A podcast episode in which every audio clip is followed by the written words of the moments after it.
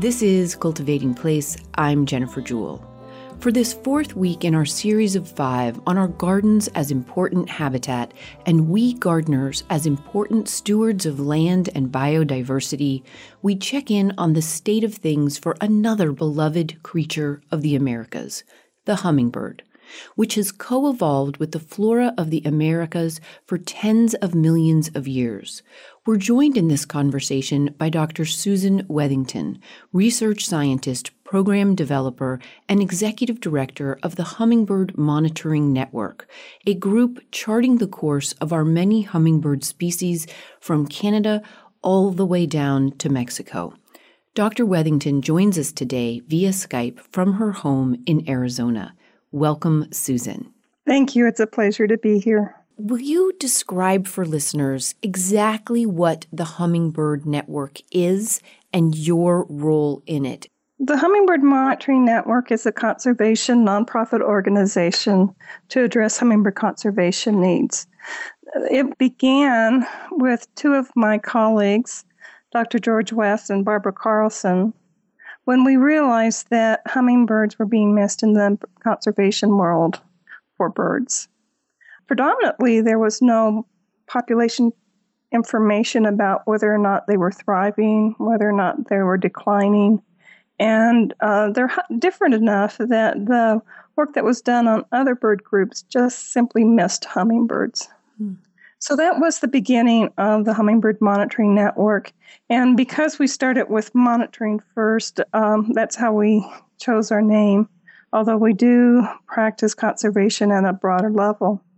The monitoring program, as you can imagine, hummingbirds live across a large range of habitats, depending upon which species it'll be dependent upon habitats. But that what's going on in one place, like the gardens in your backyard or the gardens um, in your area, may or may not reflect how the hummingbird species that you're interested in is surviving and thriving throughout the rest of its range. Mm.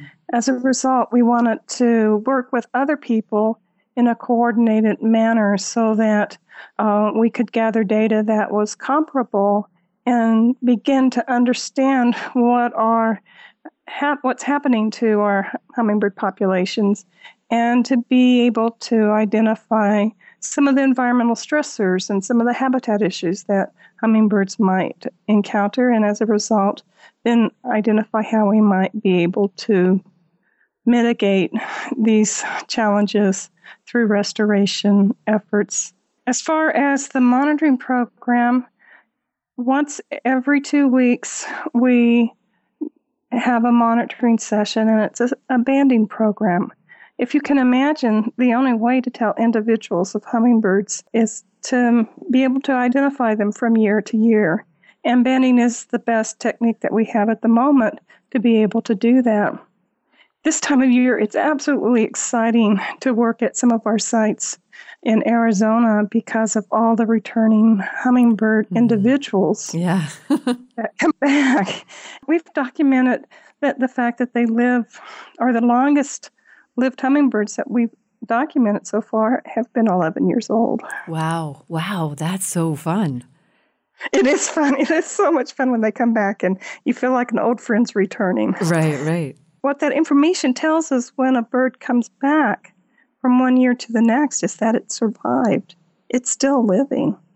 And it's this type of data that allows us to estimate what's happening with their populations. Are their trends stable? Are they moving up? Are they declining? And even possibility of looking at different factors that might influence their survivorship. Hmm. Yeah. Uh, there's a lot of things I want to follow up on there, but the the first one is can you give us an overview? First of all, defining some of our terms about hummingbirds, uh, you know, who they are in the animal kingdom and what they sort of represent in terms of species and numbers and, and general ranges. Are we seeing declines? Are we seeing health issues? Are we like, what are the kind of key words that you're focused on right now? Well, as many of your gardeners know, hummingbirds are pollinators. and they're the premier avian pollinator in the Americas. And as you mentioned earlier in the introduction, they occur only in the Americas, but they occur from South America all the way up to Alaska. They are the second most diverse family family of birds in the Americas, wow. with about 350 species. Their diversity is highest at the equator, and as you move north or south of the equator, diversity decreases. Hmm. For example, in Ecuador, which is the size of the state of Colorado, there's well over 130, 140 species in that country. Wow. But, but in Colorado, there are two breeding species, the black-chinned and the broad-tailed hummingbird, and two migrating species that typically occur, and that is the uh, calliope and rufous hummingbirds. Yeah. Hummingbirds in addition to being pollinators, are voracious insectivores. Many people are under the impression that all hummingbirds eat is nectar, but they are dependent upon insects for their protein. Mm. Hummingbirds tend to uh, occur in almost all habitats, but the vast majority of these species are dependent upon the forests for at least one important life stage. Hummingbirds are, for the most part, in the tropics, either sedentary or move up and down the mountains during the year, whereas most of the hummingbirds that we see in North America, particularly in the US and Canada, are migratory.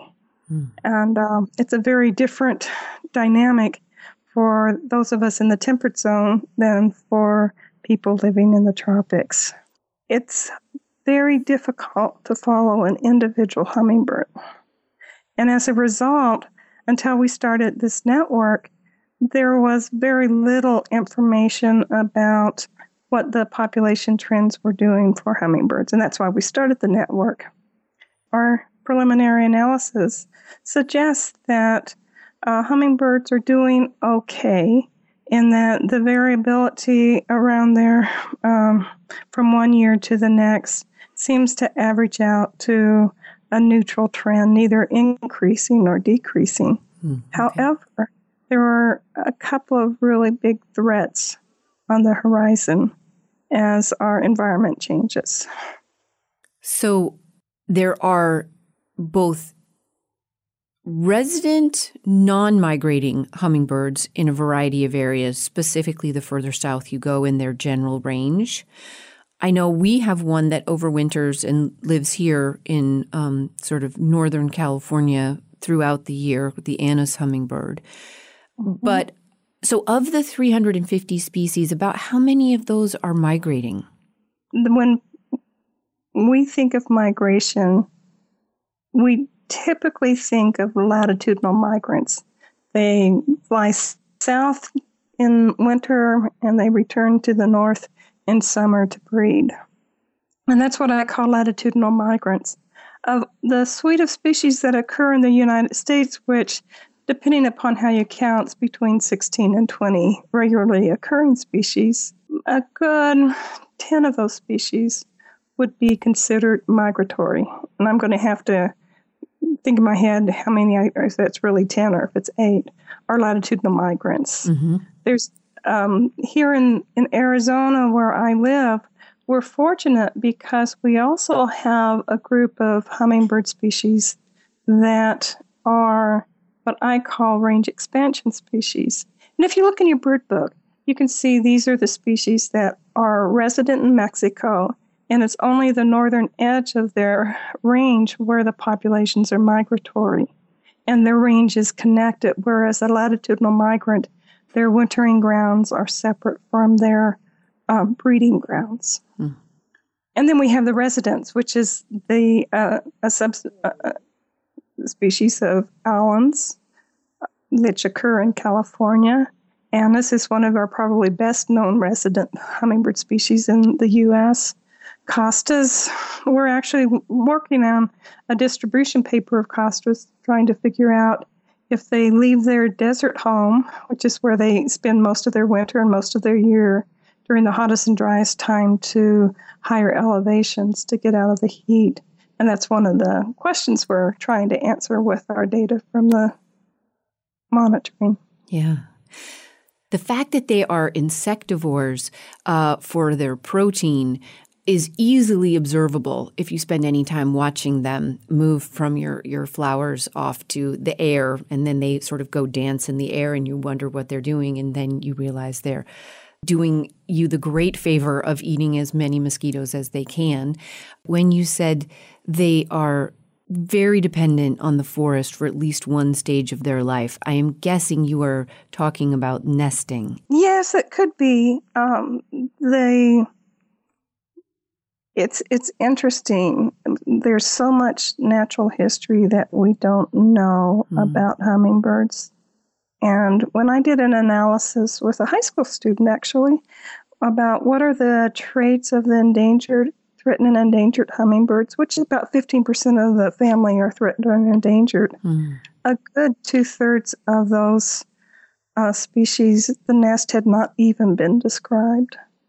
Wow. But it would be reasonable to think that nest that forests are a really key habitat for nesting for many nesting hummingbird species. Yeah. Obviously, the Lucifer hummingbird and the Costa hummingbird which are the hummingbird that you see most often in our desert regions in the U.S., mm-hmm. have learned to live in drier uh, habitats and are not dependent upon forests. But about 80% of hummingbird species rely upon the forest. Yeah. Step us back a tiny bit, Susan, and tell us a little bit about your history and some of the earliest influences that you know, whether those are people or places or animals that led you to be a person that was um, attracted to this field of study and this passion? Oh, my. Well, it's a journey. Hmm. And when I first, uh, my first career was in computer development. And so my first two degrees were in mathematics and as many of, of us who find themselves in the tech field, um, there's, or at least there was for me, a, a real need to be outdoors. And so most of my leisure activities were hiking and, and just exploring the natural world. I started with my husband to volunteer at the Arizona Sonora Desert Museum. And that's pro- probably where my interest in ecology and the biological world was best nurtured. And as I uh, continued, you know, work, living, you know, spending my free time outdoors, my mind just naturally went to asking questions, and it went to asking questions about flowers to begin with. But there was a time in my life when I decided that this career was not the career I wanted to end with, and made a decision to return to school and uh, in ecology, and to start asking questions about the natural world and trying to understand how we could live more harmoniously with the world. At that time, hummingbirds entered my life in a big way. Um, rare hummingbird species, the violet crowned, decided to make its winter territory my backyard. Mm.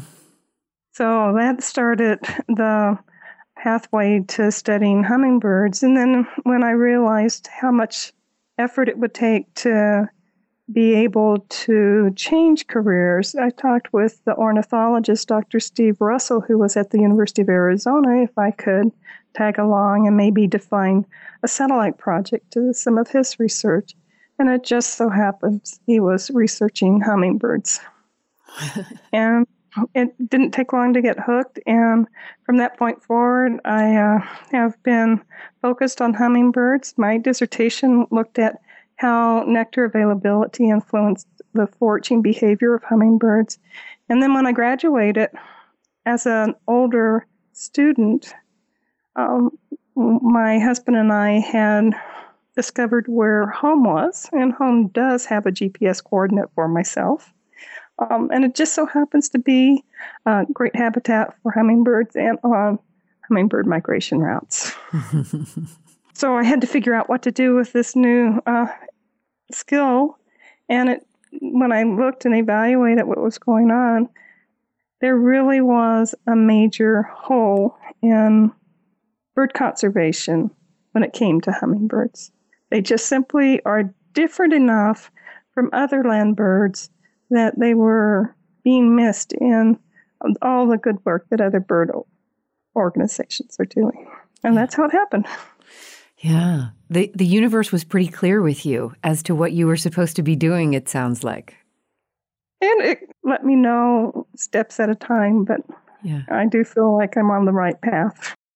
Last week, we heard about a migratory bird garden along the shores of Lake Michigan in Chicago, Illinois. And this week, we go in for a closer look at the ecology of a specific group of well loved birds, perhaps especially beloved in our gardens. Those are the hummingbirds. With close to 350 species in the group, hummingbirds are among our smallest birds, but our largest avian pollinators. These little birds, many of which migrate vast distances, need to drink more than their body weight in nectar every day and are voracious and effective insectivores. Having co evolved with the native flora of the Americas, including with the vast diversity of salvias, penstemons, lobelias, agastaches, manzanitas, honeysuckles, and more, they love nothing more than beautiful flowering natives in our gardens to help them on their way. We'll be back to our conversation with Dr. Susan Wethington of the Hummingbird Monitoring Network right after a break. Stay with us.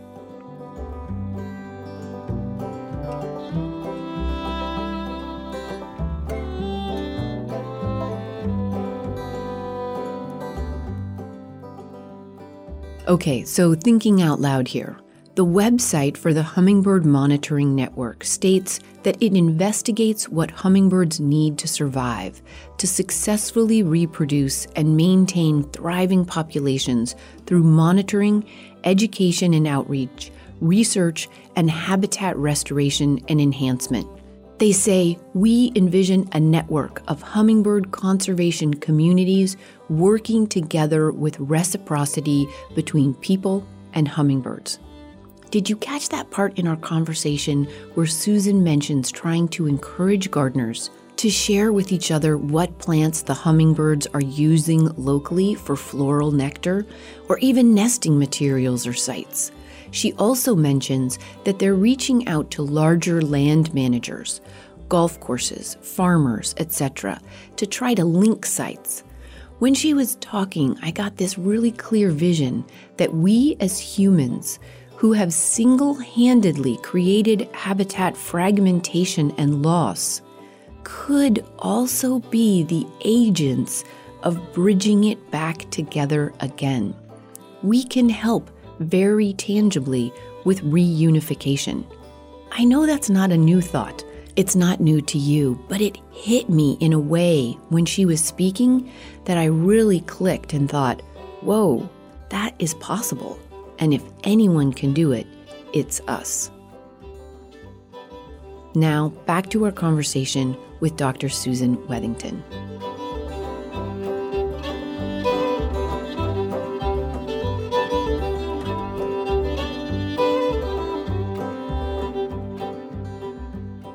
This is Cultivating Place. I'm Jennifer Jewell.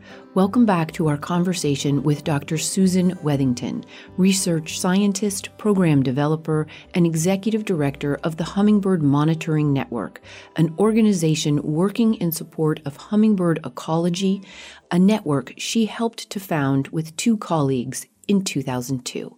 Welcome. You you touch on one of the threats when you talk about the topic of your your dissertation, floral um, nectar availability, and the presence of an endangered or rare species nesting or making part of its life in your back garden there. Talk to us about the evolution, maybe, of the network as you got it going. It became a 501c3 I think you founded it originally in 2002, and then you had your nonprofit status by 2004. And it, it seems as though it has grown in its layers of what it's researching and how it's responding. The monitoring program was co founded by three of us. Yep. With Dr. George West and Barbara Carlson. Dr. George West was a professor from University of Alaska, but had retired in Arizona, and Barbara Carlson was a UC Reserve, University of California at Riverside Reserve Director to get information that you need to really look at how hummingbirds are doing, it's important to have a coordinated program that share and data and then the data is collected in such a way that it can be used to make statements. As the network developed, the people just became interested and there was one time, I think it was in 2004, 2005, where the migrating southbound rufous coming through the Southern California and Arizona sites almost dropped to 0 mm-hmm. Now, if you look at where rufous hummingbirds migrate, their main migration route is oval, and their southbound migration route goes through the Rocky Mountains. And so the Arizona and California sites aren't on the main migration path.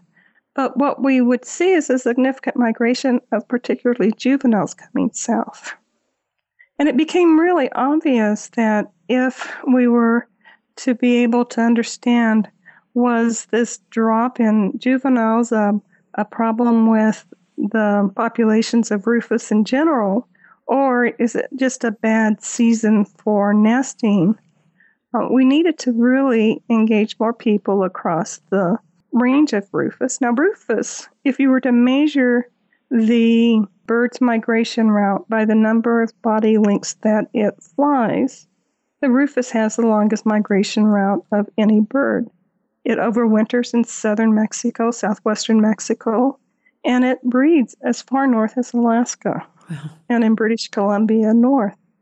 So it turns out that we uh, tried to engage British Columbia banders, and we also realized that we needed to have some sites along the Rocky Mountain Flyway as well.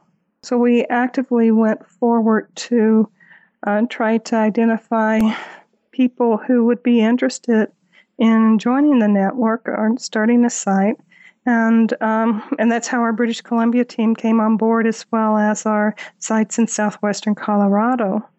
And then a few years later, the federal biologists in southern Utah near Escalante wanted a project. They were starting to focus on pollinators because there was a lot of big reasons why the pollination interaction, animal pollination, um, is at, the threat of our changing climate.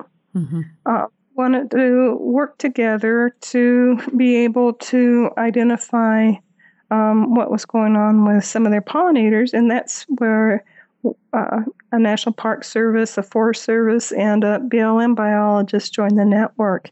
So not only did we have coordination among sites to look at hummingbird populations, we also started to have coordination between federal land managers. From here, um, things have moved slowly. We uh, obviously, when you look at the range maps of hummingbirds, all of our hummingbird species, except maybe the Annas and and Allens, are really dependent upon Mexico as a place where they migrate to and live for many months of the year. Um, so it became a real obvious um, need to reach out to Mexican hummingbird biologists. We had a North American Ornithological Conference uh, back in, I think it was 2006, 2007. Uh, the conference was in Veracruz, Mexico. We were fortunate that a number of uh, Mexican biologists were there, and we just had a meeting and said, do hummingbirds need a conservation program and do you want to work together? And as a result, we've started working with Mexican biologists on a different variety of projects. We've had one monitoring site south of Mexico City that is owned and operated by our colleagues in UNAM, which is the National University in Mexico, and um, and we have um, more and more activities with Mexican students for six, seven years. We ran an internship program for Mexican graduate students and young professionals, which expanded to South America for a couple of years. And um, it's just one step at a time. And as um, people share the desire to address hummingbird conservation needs, we find more intersections on how to work together to address them. Yeah. So you have been collecting data that crosses these national boundaries for a little over 10 years now. Can you give us an example of something that has come about as a result of all three of you working together, having this whole chain in place? One of the opportunities that came our way was to work with really excellent scientists on a NASA grant asking how does climate change impact hummingbird diversity? And it was a three pronged approach in looking at um, hummingbird populations on the ground, the hummingbird physiology, and then adding on the climate change and the NASA's remote sensing data that allows us to um, ask questions about what sort of environmental factors are influencing hummingbird populations. Right when that started, it was something happened in Mexico that affected spring migration for particularly broad-tailed hummingbirds. And broad-tailed hummingbirds are the hummingbird species that live at the high mountain tops. If you're in the Rocky Mountains, you hear wing whistles throughout the mountains you're listening to broad-tailed hummingbirds flying around. Oh, okay.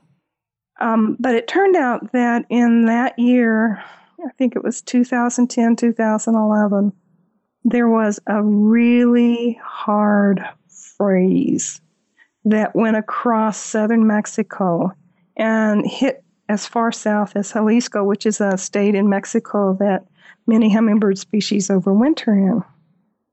Um, and it really affected all of northern Mexico in that um, they lost a lot of their food crop mm. for that winter due to that frost. But when spring occurred, two things happened in our monitoring sites that we saw.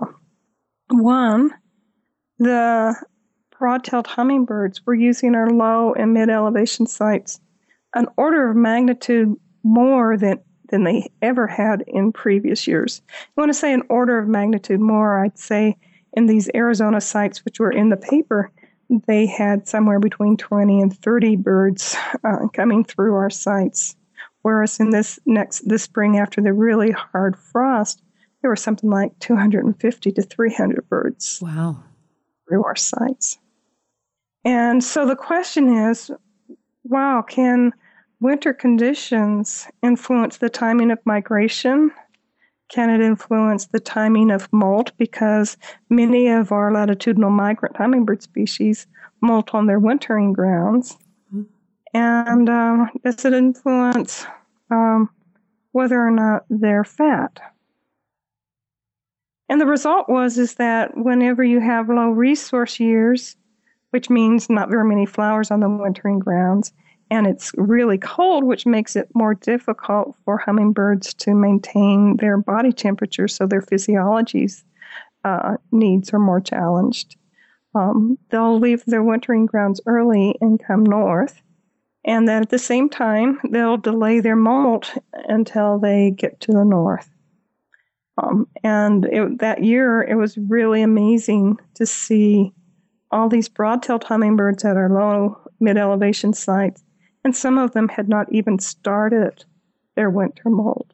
Now we're, we're questioning perhaps the condition of our hummingbird feathers when they return in spring. Could that be a really good um, quick response to harsh environmental conditions on the wintering ground. And that's one another question that we're working to analyze, use our monitoring data and the environmental data to answer. Fun fact is that these migrating broadtails that come through Arizona, we now have five long distance recaptures with Rocky Mountain National Park. Wow, that's so fun. it's sort of so like, yeah. Catch a bird that is not your bird that has a band and to find out where it uh, where it's been uh, banded. Yeah, yeah.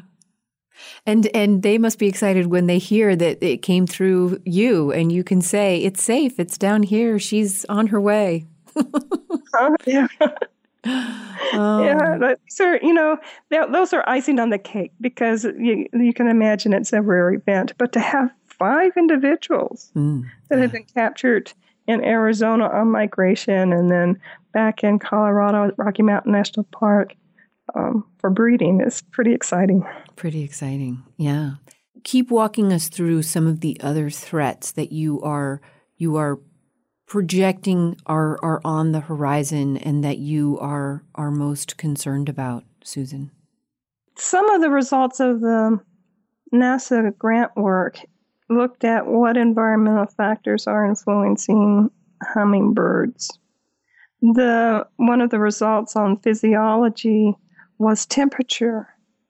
As um, ambient or the temperature that we feel in the environment uh, increases, and if it gets over to close to over 100 degrees, um, then it becomes a challenge for hummingbirds. And the experiment was done on broad-billed hummingbirds, which is a species that occurs in Arizona and is one of those range expansion species that most of its range is in Mexico. But when the outdoor temperature is less than 38 degrees C, which is around 100 degrees, um, hummingbird's body temperature, as measured by an infrared camera, uh, tracks the ambient temperature, the outdoor temperature. Hmm. But as soon as it starts getting close to that 40 degrees C, hummingbirds, the broad-billed hummingbirds, will um, change their behavior, is what we think, and stay in the shade to try to keep their body temperature lower. And this work has been published, and the lead scientist on this was Don Powers from George Fox University in Oregon. The um, other work that was being used that we're using the monitoring data for is to ask what environmental temperature, what environmental factor influences the survivorship of the different hummingbird species. And I'm working on a paper right now that uh, the environmental factor that has the largest negative impact on black-chinned hummingbirds and black-chinned hummingbirds are the sister species to the ruby-throated hummingbirds that the eastern half of the United States live with. Mm-hmm. But uh, the environmental factor that affects black-chinned hummingbirds are the increasing mean maximum temperature. So, on average, the higher the temperature goes, um, has a negative impact on the black-chinned hummingbird's ability to survive. And is that because so I'm I'm sort of trying to figure this through in my own head. Is it because when it gets that hot and then they change their behavior and you know need to stay cool and go into the shade, they are less able to feed really well because most of their floral and nectar uh, resources, you know, I mean, I just think about California and Colorado. I mean, most of the floral resources are in the full sun. Correct. Yes, and so the the challenge is for when the hummingbird does is hovering or flying, it can't dissipate the heat. It's like us right. being out taking a, a, a, strenuous hike in the heat. Mm-hmm. That being able to um, dissipate the heat is a challenge in that. So for hummingbirds at that high temperature, dissipating heat becomes a challenge. And then their ability to um, forage on nectar will be mitigated, we think, by having to spend some time in cooler microclimates. It's very important to make the distinction that each hummingbird species is different. Yeah, okay. And that, for example, for rufous hummingbirds that nest in the high latitudes of British Columbia and Alaska, it looks like the cold, wet springs are the environmental conditions that have the most challenge for their survivorship. Uh-huh. Their survivorship goes down when it's colder and wetter. So it may be, and it may is a, an operative word here, the rufous may actually benefit from climate change as temperatures increase. Oh. And we think for our North American species that the greatest threat to their survival is the disruption of the pollination interaction. As I mentioned earlier, each hummingbird species is different. Well, each plant species is different, and that they will adjust to their changing environmental conditions differently. And there's one excellent study with postdocs in the lab of David Inouye. He's a retired professor out of University of Maryland, but uh, has worked for decades at the Rocky Mountain Biological Laboratory in southwestern Colorado. What they documented was that in Colorado, the early blooming nectar plants for broadtail, because it is a broadtail nesting site, are changing their time of blooming to be about a week earlier. But then they went down to Tucson, Arizona to uh, Hill, which is a place that has been studied botanically for over a 100 years. And one of the key nectar plants for migrating hummingbirds from Mexico north is the ocotillo. And they've looked at the uh, bloom times for the ocotillo, which is a perennial plant, and it has not changed over the 100 years of study at this one site. And so the question becomes if in the southern part of a hummingbird's range, they don't have any immediate cue that bloom times are changing at the northern part of the range, will they be able to adapt to their migrate timing of their migration to have nectar resources when they return? Yeah. And that there's also out of the same lab, out of David Inouye's lab, the, another paper that looks at the timing of nectar plants um, blooming. It seems like instead of it being available throughout the season, that now there seem to be peaks of blooms and times where there are no flowers available. And we see that here in some of our work where we've been following um, what plants are blooming um, across the season. And it seems like in May and June, uh, there's beginning to be a larger gap without flowers. Because the changing environmental conditions yeah. are occurring, the plants are responding to blooming when they can, and it may or may not be when their primary pollinator is around. Right. And, and this is where we think gardeners have a very, very important role to play. Great.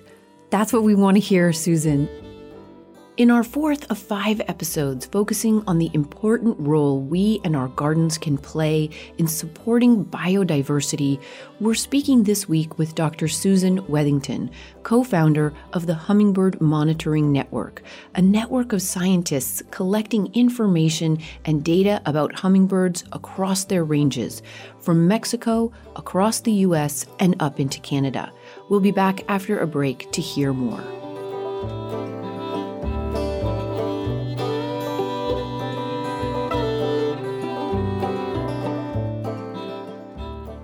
Hey, I am a big fan of public radio.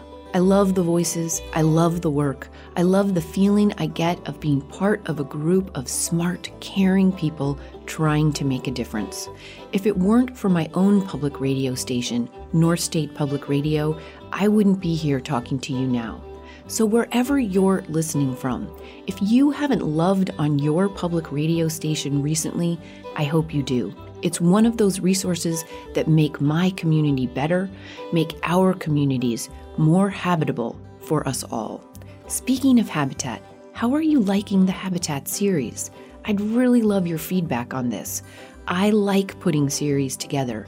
Linking some of the people I speak with seems to amplify and diversify the message. Is this true for you? And I've learned some great things. Just in this conversation with Susan alone, I learned that hummingbirds molt. I didn't know that. Did you? I have seen a hummingbird nest, an Anna's nest, a few times, but given how prevalent they are here year round, that I've only seen one a handful of times lets me know how careful and smart they are in their nest protection to learn in this conversation also that among the threatened hummingbird species, several had never had their nesting materials, locations, or behaviors described made my heart sink, which brings me back to the power of this series, for me at any rate, the incredible power and agency that I see in our gardens. That makes my heart lift. The more we know, the more we can do. I like that correlation. It's not always true in life, but it is true of our gardening. The more all of us know. If you love cultivating place, please share it with others. Tell your friends, your book group, your running club, your carpool, the busy spring gardeners at the nursery. Word of mouth is the best and most complimentary way for this podcast to grow. Now, back to our conversation with Susan Wethington of the Hummingbird Monitoring Network.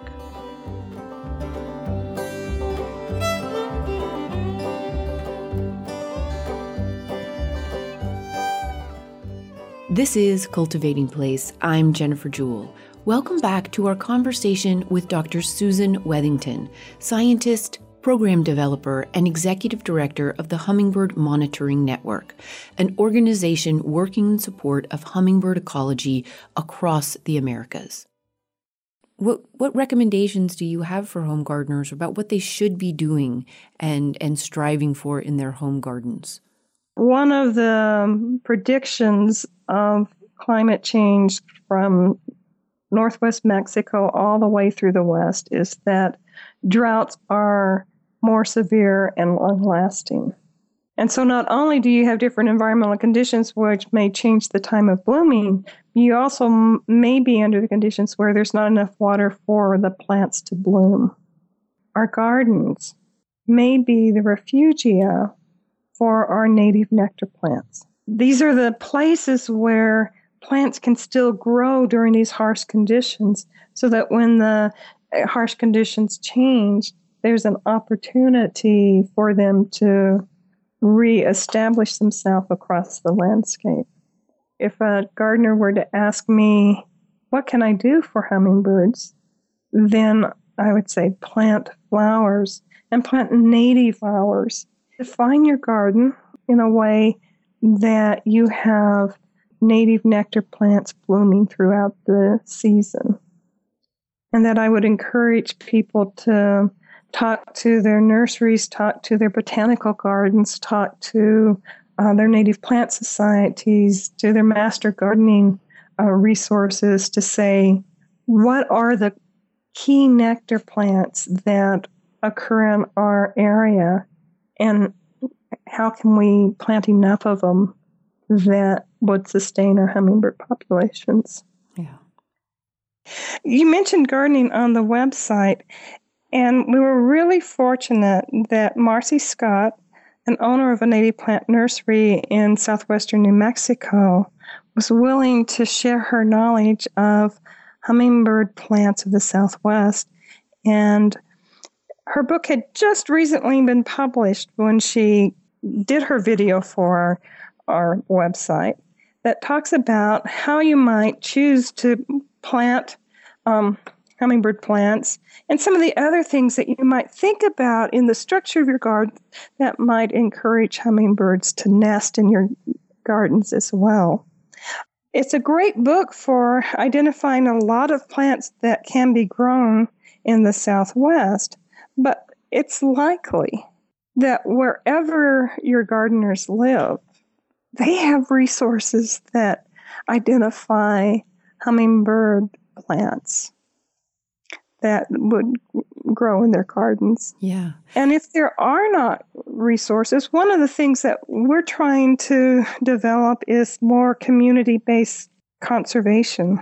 One of the ideas that we've been doing with a couple of communities is to try to work with community members to have them go out on their landscape and identify which plants hummingbirds are going to. Mm and start building a more robust list of plants that hummingbirds use for nectar. Yeah. Gardens are key for surviving these drought conditions in the West. And now we're trying to think about how can we make this into a broader scale that reaches across landscapes. And so we're thinking about engaging golf courses, um, botanical gardens, larger areas of landscaping that could also pro- provide the resources needed for pollinators. Yeah. And as you can imagine, um, the more the pollination interaction is protected, so to speak, being a functioning process, ecological process, the more it helps maintain biodiversity, uh, maintain our food crops. Um, there's just a long list of reasons why animal pollination is really critical to keep functioning throughout our ecosystems. Mm-hmm. In the home gardening information, what is the the sort of stance of the Hummingbird Monitoring Network on hummingbird feeders? Hummingbird feeders are a part of hummingbird ecology in the US and Canada and in parts of Latin America. They, in my opinion, are there for our enjoyment. Hummingbirds use them. They get a lot of energy from them.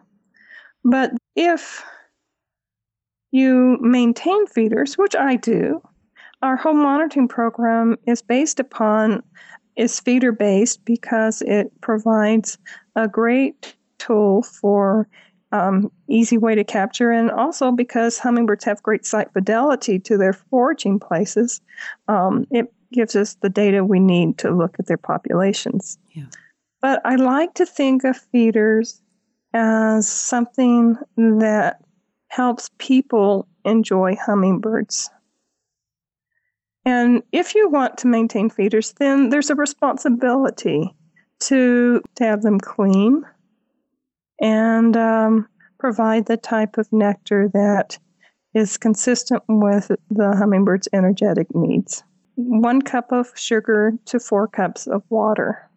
If you look at a feeder and you say, oh, that looks like really fresh, I could drink that sugar water, then your sugar water is probably okay if you see it cloudy and you just say, "Oh no way, that's not something that I could drink," well, then it's way past due to clean your feeders. Yeah, yeah.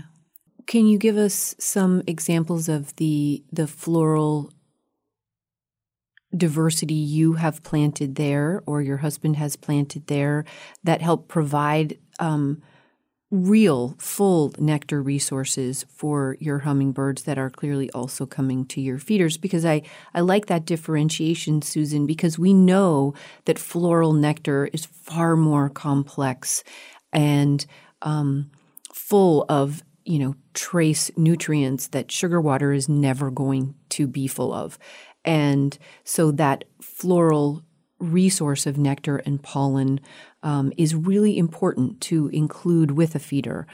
One of our goals, because uh, our house, we're in the country, we're trying to develop it as a hummingbird research and restoration reserve. Our goal for our gardens is to identify native plants that provide nectar resources throughout the season. Now, there happens to be a number of genera of plants that are key for hummingbirds that we've planted. One of the fun plants is penstemon. Penstemon parryi are just starting to bloom, and they're one of the early penstemons to bloom in our part of the world. Then the next is Penstemon barbatus, and it's a dark red flower that then blooms, starts blooming just at the end of the Penstemon parryi. And then we have Penstemon pseudospectabilis that starts to bloom just at the time that the barbatus is starting to uh, decline. And so for Penstemon, that's probably our best group of uh, species in one genus that has a nice temporal uh, bloom time that keeps a Penstemon species blooming throughout most of the seasons that hummingbirds occur. We're now working on, or I should say, my husband Lee Rogers is now working on beefing up our salvia collections. Yeah. One of the salvias is from Mexico. Uh, Salvia elegans, which is a beautiful long red tubular flower. But then we also have a variety of salvias. The focus is to try to develop flowering beds that have different species of salvias that will bloom from the time hummingbirds arrive to the time that they leave in a year. Other plants are Anisacanthus. Anisacanthus thurberi is a native plant around um, our area that is a key hummingbird nectar plant. Ocotillo, uh, as I mentioned earlier, is a key spring blooming plant. Even the agaves, although their their primary pollinator are bats, they produce copious amounts of nectar and um, so hummingbirds use them in the mornings mm. uh, for uh, a strong nectar resource. Lobelia is another uh, genus that we have a couple of species planted. Um, and since I live in the Southwest, it Marcy's book, Hummingbird Plants of the Southwest, give us a nice option of looking for more kinds of plants. Yeah. One of the wonderful things about what you've just described is that penstemons and salvias and lobelias have so many different species that are native to or well adapted to almost anywhere you want to live in the United States. And so, um, right there, uh, you've given us a great example of big groups to work with across the flowering season. Is there anything else you would like to add, Susan, about your love of and hope for hummingbirds amongst us as we move forward? Hummingbirds are unique in that every culture that lives with hummingbirds have a positive interaction with hummingbirds. And it seems to me that if we can maintain hummingbird diversity in this world, because we all love them, then we have a chance to maintain biodiversity and other species that are so critical for our functioning natural world. If we can just let one group of animals into our hearts, the others can follow. Thank you very much for being a guest on the program today and for your great work well, thank you so much. I really appreciate this opportunity. Dr. Susan Wethington is a research scientist, program developer, and executive director of the Hummingbird Monitoring Network, a group charting the course of our many and beloved hummingbird species from Canada down to Mexico. Join us again next week as the conversations continue with the final in our five part series about our gardens as important and sustaining habitats for the wildlife of our areas, and we gardeners as important stewards of biodiversity. We'll be speaking with horticulturist Carol Bornstein, director of the Nature Gardens at the Natural History Museum of Los Angeles County, and Lila Higgins, senior manager of community science there. They'll bring us up to speed on what the nature gardens and the habitat they provide can teach us all. Cultivating Place is a listener supported co production of North State Public Radio. For more information and many photos from the work and gardens of the Hummingbird Monitoring Network, see this week's show notes under the podcast tab at cultivatingplace.com. Our engineer is Sky Schofield. Original theme music is by MaMuse, accompanied by Joe Craven and Sam Bevan. Cultivating Place is distributed nationally by PRX. Public Radio Exchange. Until next week, enjoy the cultivation of your place. I'm Jennifer Jewell.